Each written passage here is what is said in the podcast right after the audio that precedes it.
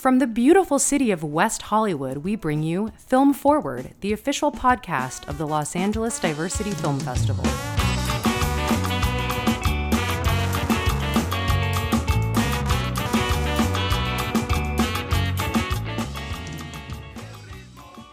Hey, hey, welcome back to Film Forward, everybody. I'm your host, Nicholas Ibarra, and we're doing something a little different on today's episode. Most episodes, as you know, we have a guest, we discuss their work, we discuss their craft, and then we do a little segment called Gimme Three, where our guests give us three film recommendations of work that may have flown under your radar. But on this week's episode, we've decided to get our three producers together and give y'all a Gimme Three for 2019 all three of us are going to give you guys three recommendations from 2019 of movies that may have flown under your radar. So I'm pleased to be joined today by PGA member, LADFF festival director, and the love of my life, Miss Sonia Maru.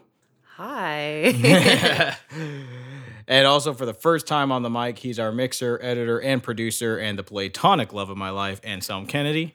And you all know me, writer, director, first AD, cinephile, and Packers fan, Nick Ibarra. Before we get into it, just want to re-mention that our suggestions are hopefully things that you may have missed. You know, we assume you've heard of Once Upon a Time, Parasite, 1917, Little Women, so on, these movies that came out this year.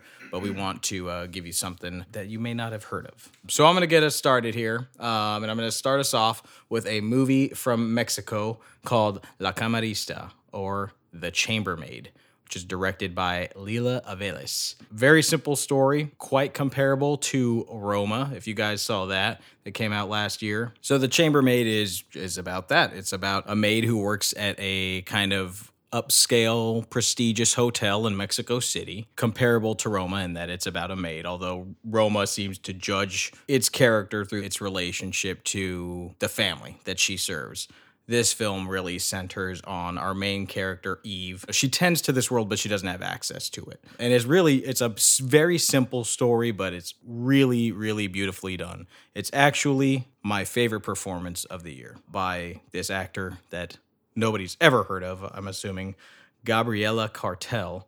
Um, and she is just gives a heartbreaking performance about this woman who's just trying to better her situation in life. She's looking for a promotion. She keeps asking about it every day. She works these long hours. She's got a kid at home that we never see because we only see her at work. She gets to work early every morning to try and take these classes so she can get her GED. And you just learn so much about this character through a almost silent performance. She never tells you anything about her lot in life or her struggles or what she's doing. You just are in this world with her. You're in her day to day life and you get a sense of what her life is like and what she's going through. So it's beautifully directed, it's beautifully performed, and there's this one shot towards the end of this movie that might be my favorite shot also of the whole year. This movie has my favorite performance of the whole year and my favorite shot of the whole year. And it is one shot. I've only seen this movie twice, but both times the shot brought me to tears. So La Camarista or The Chambermaid, check it out. It is available right now to stream on Starz if you have a subscription to Starz, you know, and it's also available to rent on any other streaming platform. And if my vouching for it isn't enough, it also has a 100% rating on Rotten Tomatoes. Uh, completely snubbed in all of the American award season stuff. So the Chambermaid, check it out and let me know what you think about it, please, because I would love to hear your thoughts. Sonia, let's get your first your first of 3. It's a film that's actually nominated for two Oscars this year, so I don't know if it's technically under the radar, but being that it's a documentary from Macedonia, it might have flown under the radar of a lot of people anyway. Mm-hmm. Um, it's a movie called Honeyland. I mean, I guess like before I describe what it's about, it's incredibly beautiful. The filmmakers basically accidentally came upon the subject of this while trying to make a documentary about a river in the area. And that uh, led them to find these beehives that were clearly like natural ish, but tended by a human. And through asking around, they find out that they're tended by this woman. And she lives alone in this village that seems to have been like deserted. And it's uh, she lives with her mom, and it's just the two of them. And she raises bees and sells honey, and that's how she lives her life. And what's beautiful about it is the setting is really unfamiliar to me, and I would imagine to many people. I don't think Macedonia is like a super hot uh, destination for a lot of Americans, and especially not this completely empty village. So it's just beautiful and like natural. Also, just what it has to say about like the love and like the way that nature and humans can cohabitate and live, you know, in symbiosis. And then it also is heartbreaking because throughout the documentary, the things that this woman encounters like really just show you how awful humanity is and how disconnected we are from each other and from the earth and that's shown through her relationship with these this family that moves into her village and starts their own beekeeping operation and they don't have any of the love and principles that she has. The family is walking chaos basically when they yeah. come into this village. Like it's a quiet, nice, quiet village, and this family comes in, and it's just the sound design goes bananas. yeah, I mean, well, you literally see like a bunch of cows like rushing through this like area, and there's like babies and small children practically getting trampled, you know, and the mother's just trying to manage these cows and yeah, it's just crazy. I mean, and, and uh, you know, the family that moves in, I don't think that they have bad intentions, but it's just like what we do to survive mm-hmm. can be really awful.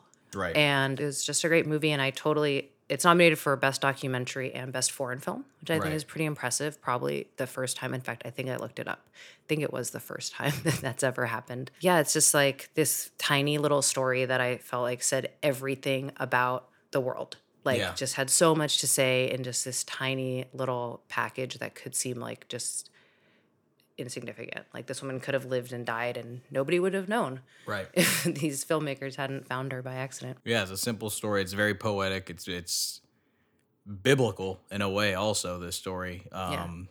but uh yeah, I loved it also and there's a few moments in there where really nothing's happening. It's just you're you're the the camera's just fly on the wall kind of watching this you know a moment happen in this woman's life that would otherwise seem fleeting probably even to her but they will stick with me forever i really like it honeyland i don't know if it's even available yet for streaming it is available uh, to rent on all streaming platforms oh. i recommend you guys check it out and try and check it out before those awards come out but you know if even if you don't check it out at some point in your life because it is it's worth it and you you're going to learn a lot. I definitely did. And you get to also see a kid get kicked in the chest by a cow, which was uh, I've I my jaw opened about seven times in the movies this year, and that was one of them. Like I was like, "Wow, that cow just kicked the kid right in the fucking chest," and he goes flying.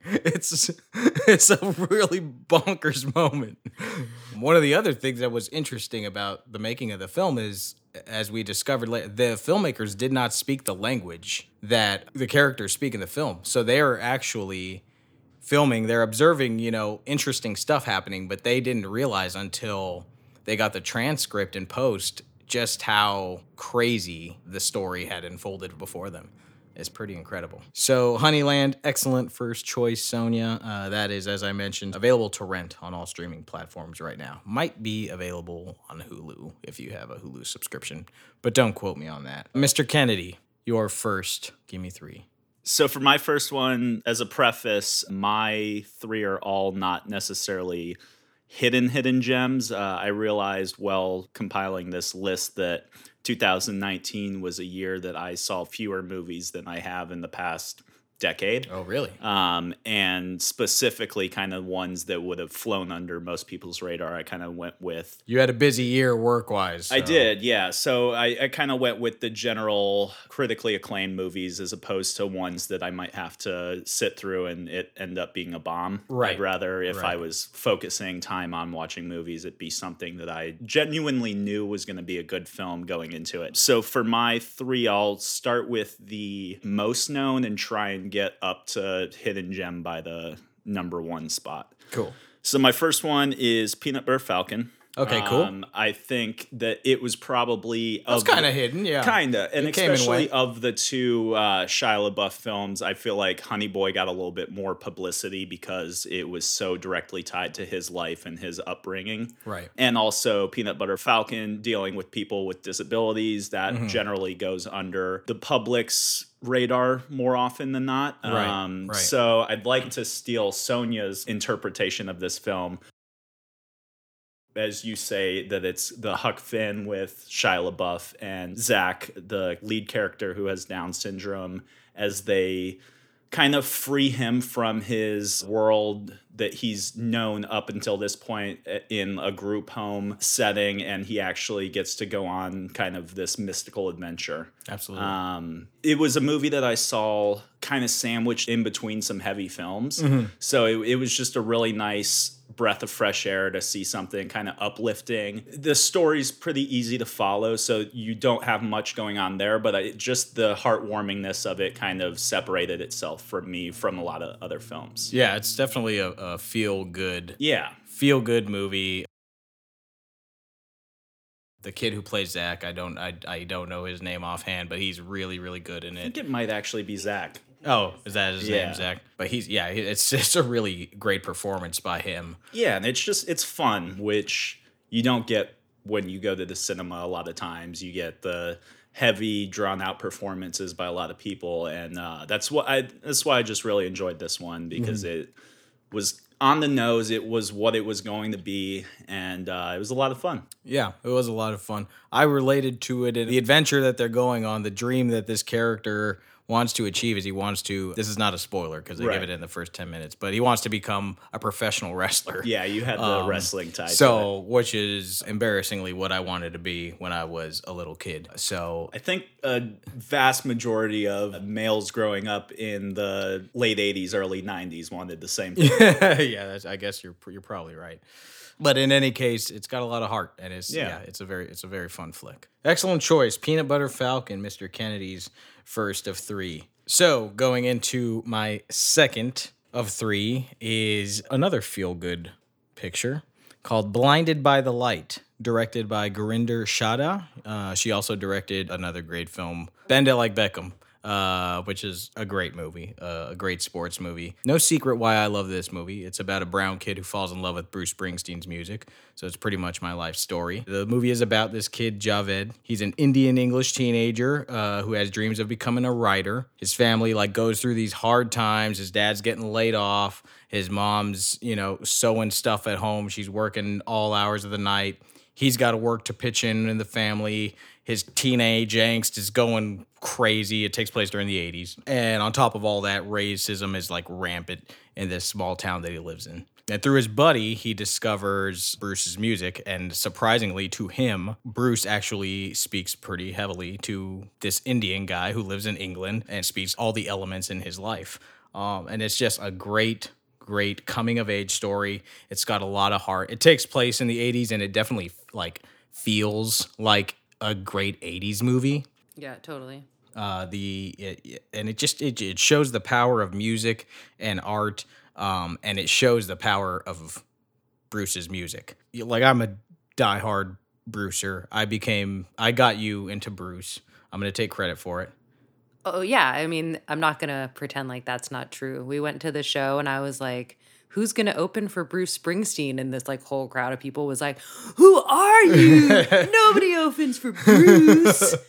and I was like, "Oh man, I'm out of my element here." But by the end of the four hour concert, I was a huge fan. Exactly. um, but you know, th- this movie, if you if you're not a Bruce fan, this movie might be the gateway drug because uh, it's just it's a beautiful story and it shows how powerful his music is and how you know I listened to his music growing up and I'm like man this music speaks to me. It speaks to me as an American. All his music speaks so heavily to um, you know just like the history of America. You can listen to all his albums and and kind of get a sense of w- where our country's come and gone. But then you watch this movie and you're like, wow, it works on so many other levels, and you know, it works. It, it can connect with people, and that's why I guess he's a world famous musician. But yeah, Sonia, you saw it with me. What did I you think, think? you- it's also worth noting this was based on um, a memoir. Yes. So this is like a real It's a true story. real man was a teenage boy at one point in the 80s but yeah like he really it changed his life he really goes to america just to see where bruce springsteen's from like it just changes his life. And he's gotten to meet him like a dozen or so times. I mean they got the blessing from bruce to like you know you can use 12 songs in your movie which is kind of incredible mm-hmm.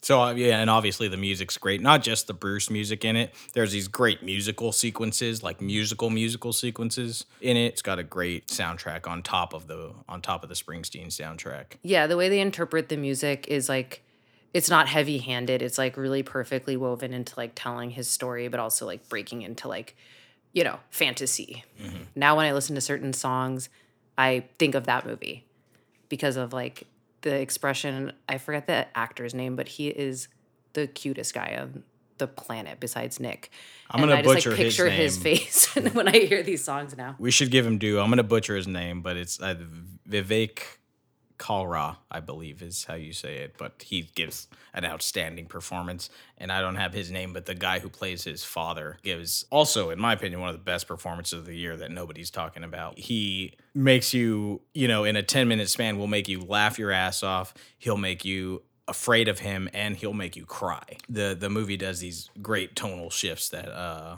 you know are not easy. She's very talented at that with all her movies that I've seen. It's a great film. You'll laugh, you'll cry, you'll laugh again and then and then at the end you'll cry tears of joy. Another feel good movie. Blinded by the Light. It's available on Blu-ray, it's available on DVD and available uh, to rent on all streaming platforms. Check it out. Bruce. All right, Sonia, you're second. how do i follow that up You can't actually. This is I a know. trap. Okay, so I had told Nick my three in advance, and one of them was going to be a book. But I decided I'm just going to go with three movies. Oh, And also because I, you know, don't like, I like to keep him on his toes. um, so I'm going to say The Dead Don't Die ooh, is my uh, second pick, which again, pretty mainstream movie. I mean, it played at Cannes this year. It is directed by, I call him Jim Jarmusch. Nick calls him, Jim Jarmusch. yeah, I, I don't know. Leave a message in the comment. I don't know which one it is. I think it's probably Jarmusch. It's probably Jarmusch, but it's not as fun to say. That's true. but anyway, one of my favorite directors, writers, just the best. But yeah, I loved The Dead Don't Die because, well, one, it has like an amazing cast, as all of his films do. cast. Adam Driver, Bill Murray, Chloe Sevigny, Tilda Swinton, Iggy Pop, Tom Waits, uh, RZA.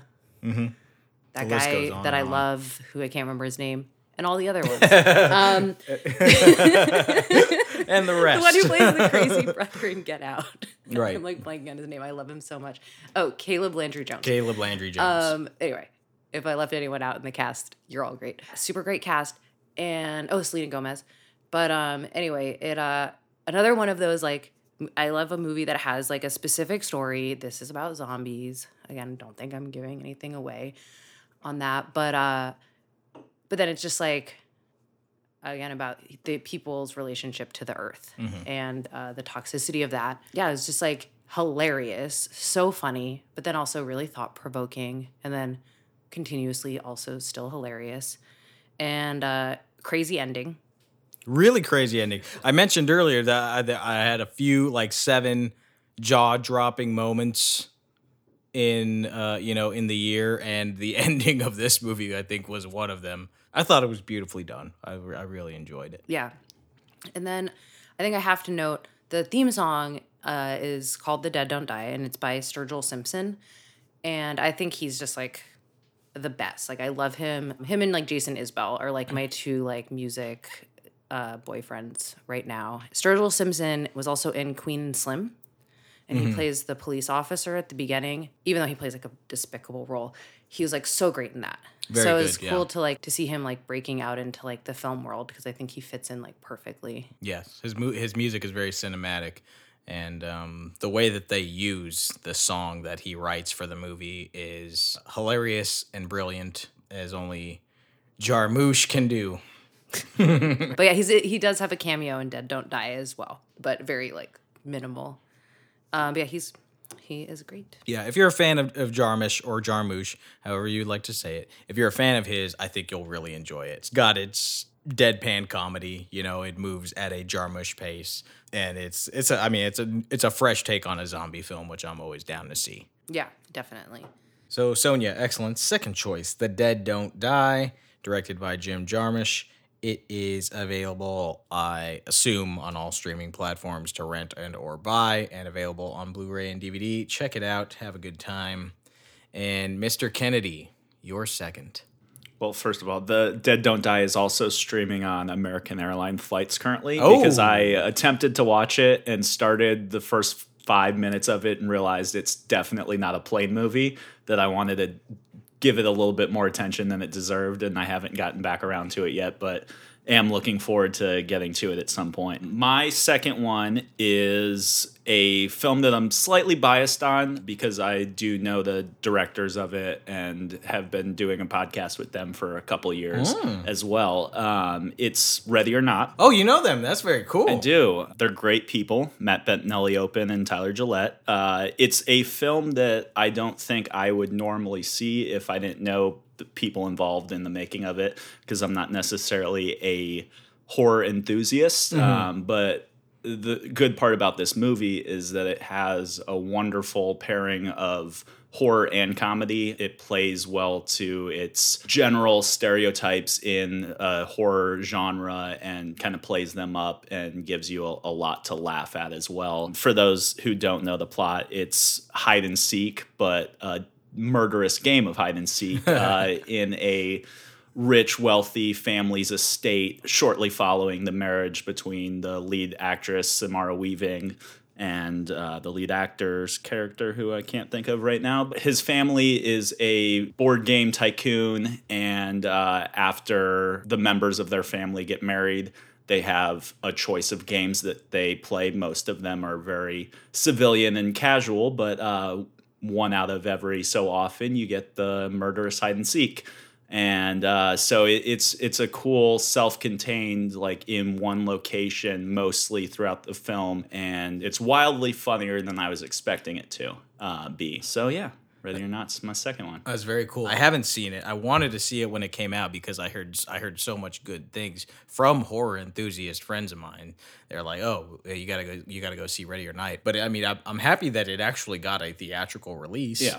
and it and it did pretty well for a what I assume is a pretty small movie budget wise. right and that's that's the other thing in addition to my first film and probably even my third film all these films are not necessarily hidden gems especially this one because the horror community did really gave it warm welcomes Yeah. um, but I, I feel like anybody outside of people who follow horror enthusiastically probably didn't go out and see it Right, um, and right. I, I guess this is just maybe if you don't like horror but you want to check out something that you might be pleasantly surprised by, go out and see it. For those people out there who are like, let's say Sonia, who uh, you know who scare easily Yeah. and uh, avoid horror movies to avoid nightmares. Right. On a scale of one to ten, how scary is it? Would you say? Well, I mean, I also am generally in that category as well. Right. Uh, for me, I, I think the comedy helps balance it out to put it at like a four, 4.5 Okay. maybe. Um, I, I feel like if the comedy elements and the uh, wonderful third act weren't there, Right. it would probably be a little bit higher because then you're relying more on horror thematics and elements that would probably get played up a little bit more. They Yeah. might have deeper sound design in in that that would be a little bit more climactic and scary as opposed to balancing the fun and lightheartedness of it. Not that it's actually I mean th- this movie isn't lighthearted. It's Yeah. pretty crazy on both spectrums of where it's coming from, but uh yeah, I, I'd say like a like a 4. I think I think you could handle it, Sonia. Well, that's good to know for all those Sonia who are afraid of scary movies. A watchable scary movie that won't give you too many nightmares. Right. Um, co- the comedy horror, th- you know, combo is just one of the one of the best combos yes. in in cinema. Uh, you know, if you're able to pull it off, because it creates these endorphins that can't Right. really be created Yeah, yeah. in many other ways. You know, like you're on the edge of your seat. You jump, you scream, and then you laugh your ass off. It's it's a roller coaster of emotions, and all of them are good, and it gets your heart pumping. Yeah, Um, it's it's really the only way that I can watch horror films is if Right. there's some kind of comedy trickled in as well. Right. So cool. Uh, ready or not, we will we will check it out. I'm sure it is available uh, on all streaming platforms to rent. So now we're gonna take a break. When we come back, all of our last of our gimme threes.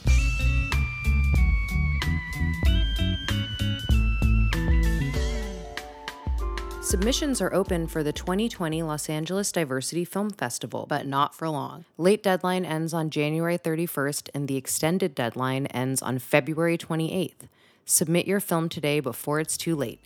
For more info, visit ladff.com or find us on FilmFreeway.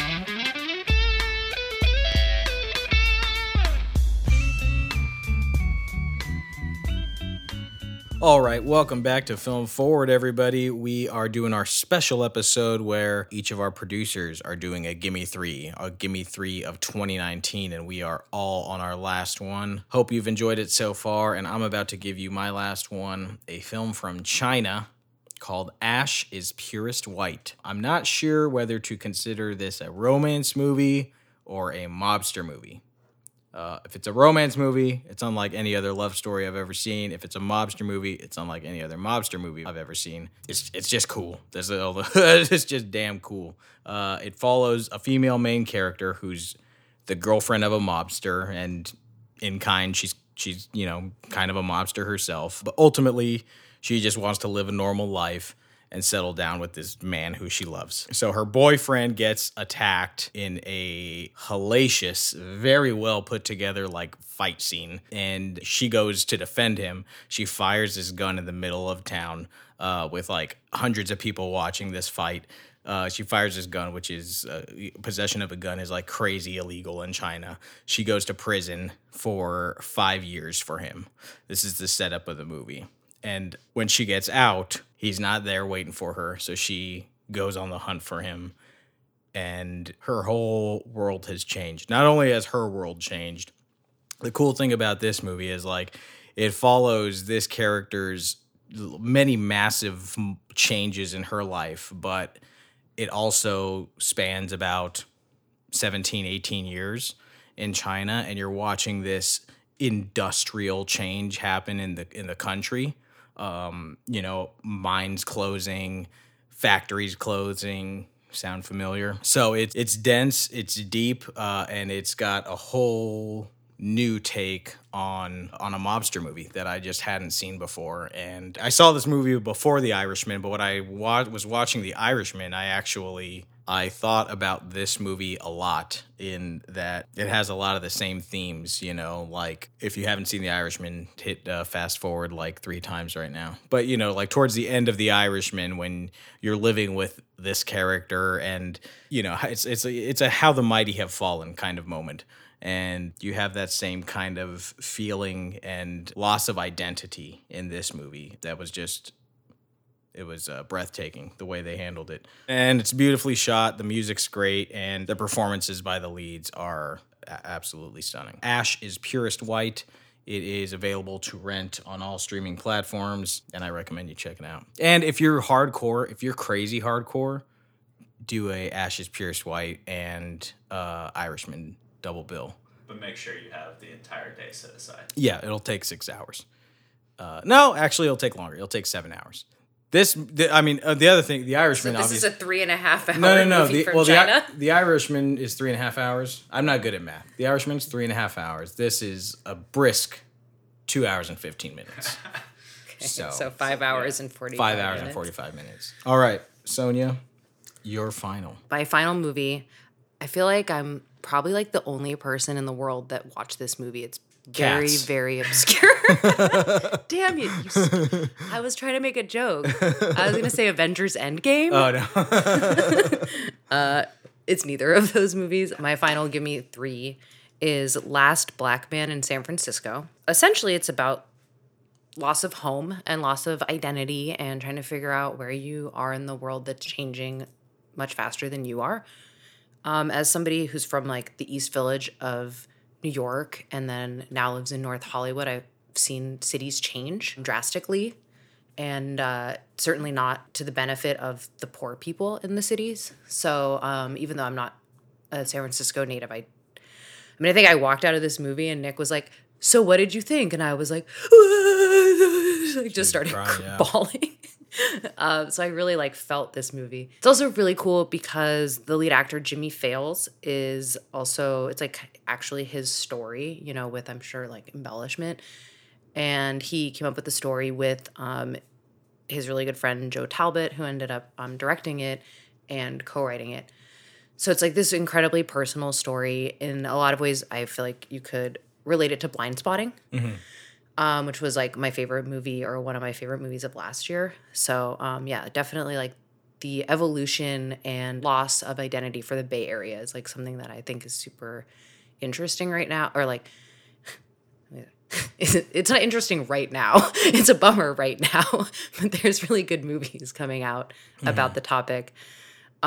and it's relatable to to us living in. LA to people living in New York. I'm sure to people, you know, all over the country where, you know, the home that they've known and loved is changing for money. Yeah. But I like this movie because it also centers around a question that um maybe the main character basically the character is saying that this is like this beautiful uh, Victorian home in San Francisco is like really the property of his family and they've been pushed out and then these rich people vacate it and are trying to sell it and he kind of becomes like a squatter but he's also like loves this house and has been taking care of it and painting it and doing the gardening and all these things for years. And so there's part of you that goes like, is this really the truth?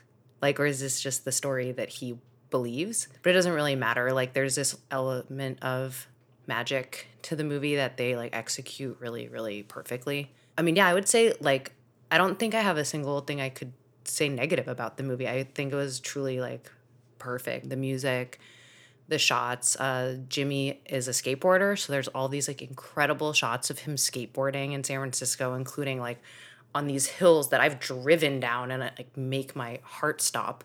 And he's just like flying down them on a skateboard, you know, because it's his home, and he's like done that his whole life, and he's so like comfortable. Yeah, it was just a really awesome movie, and I think it. uh I think I mean it was out. It was, but I don't think it was like a big movie. I don't think a lot of people saw it. So. I thought it was going to get more love and attention than than it did, and when I saw it, I was like completely blown away. Was expecting it to, you know, have all the award buzz uh, towards the end of the year, and it uh, uh, was not the case. Same thing with Blindspotting last year. Yeah, I totally thought Blindspotting was like gonna get best original screenplay last year, but obviously I'm delusional or something. yeah, well, you know, it's just well, we won't go into the politics of it all. Yeah, but they were but- they were but it's watch them both and and and actually that would make a great double bill Blindspotting and the last black man in san francisco and that is not five hours and 45 minutes that's a much more four hours max. max um that's a much more palatable double bill but um it, it's a it's a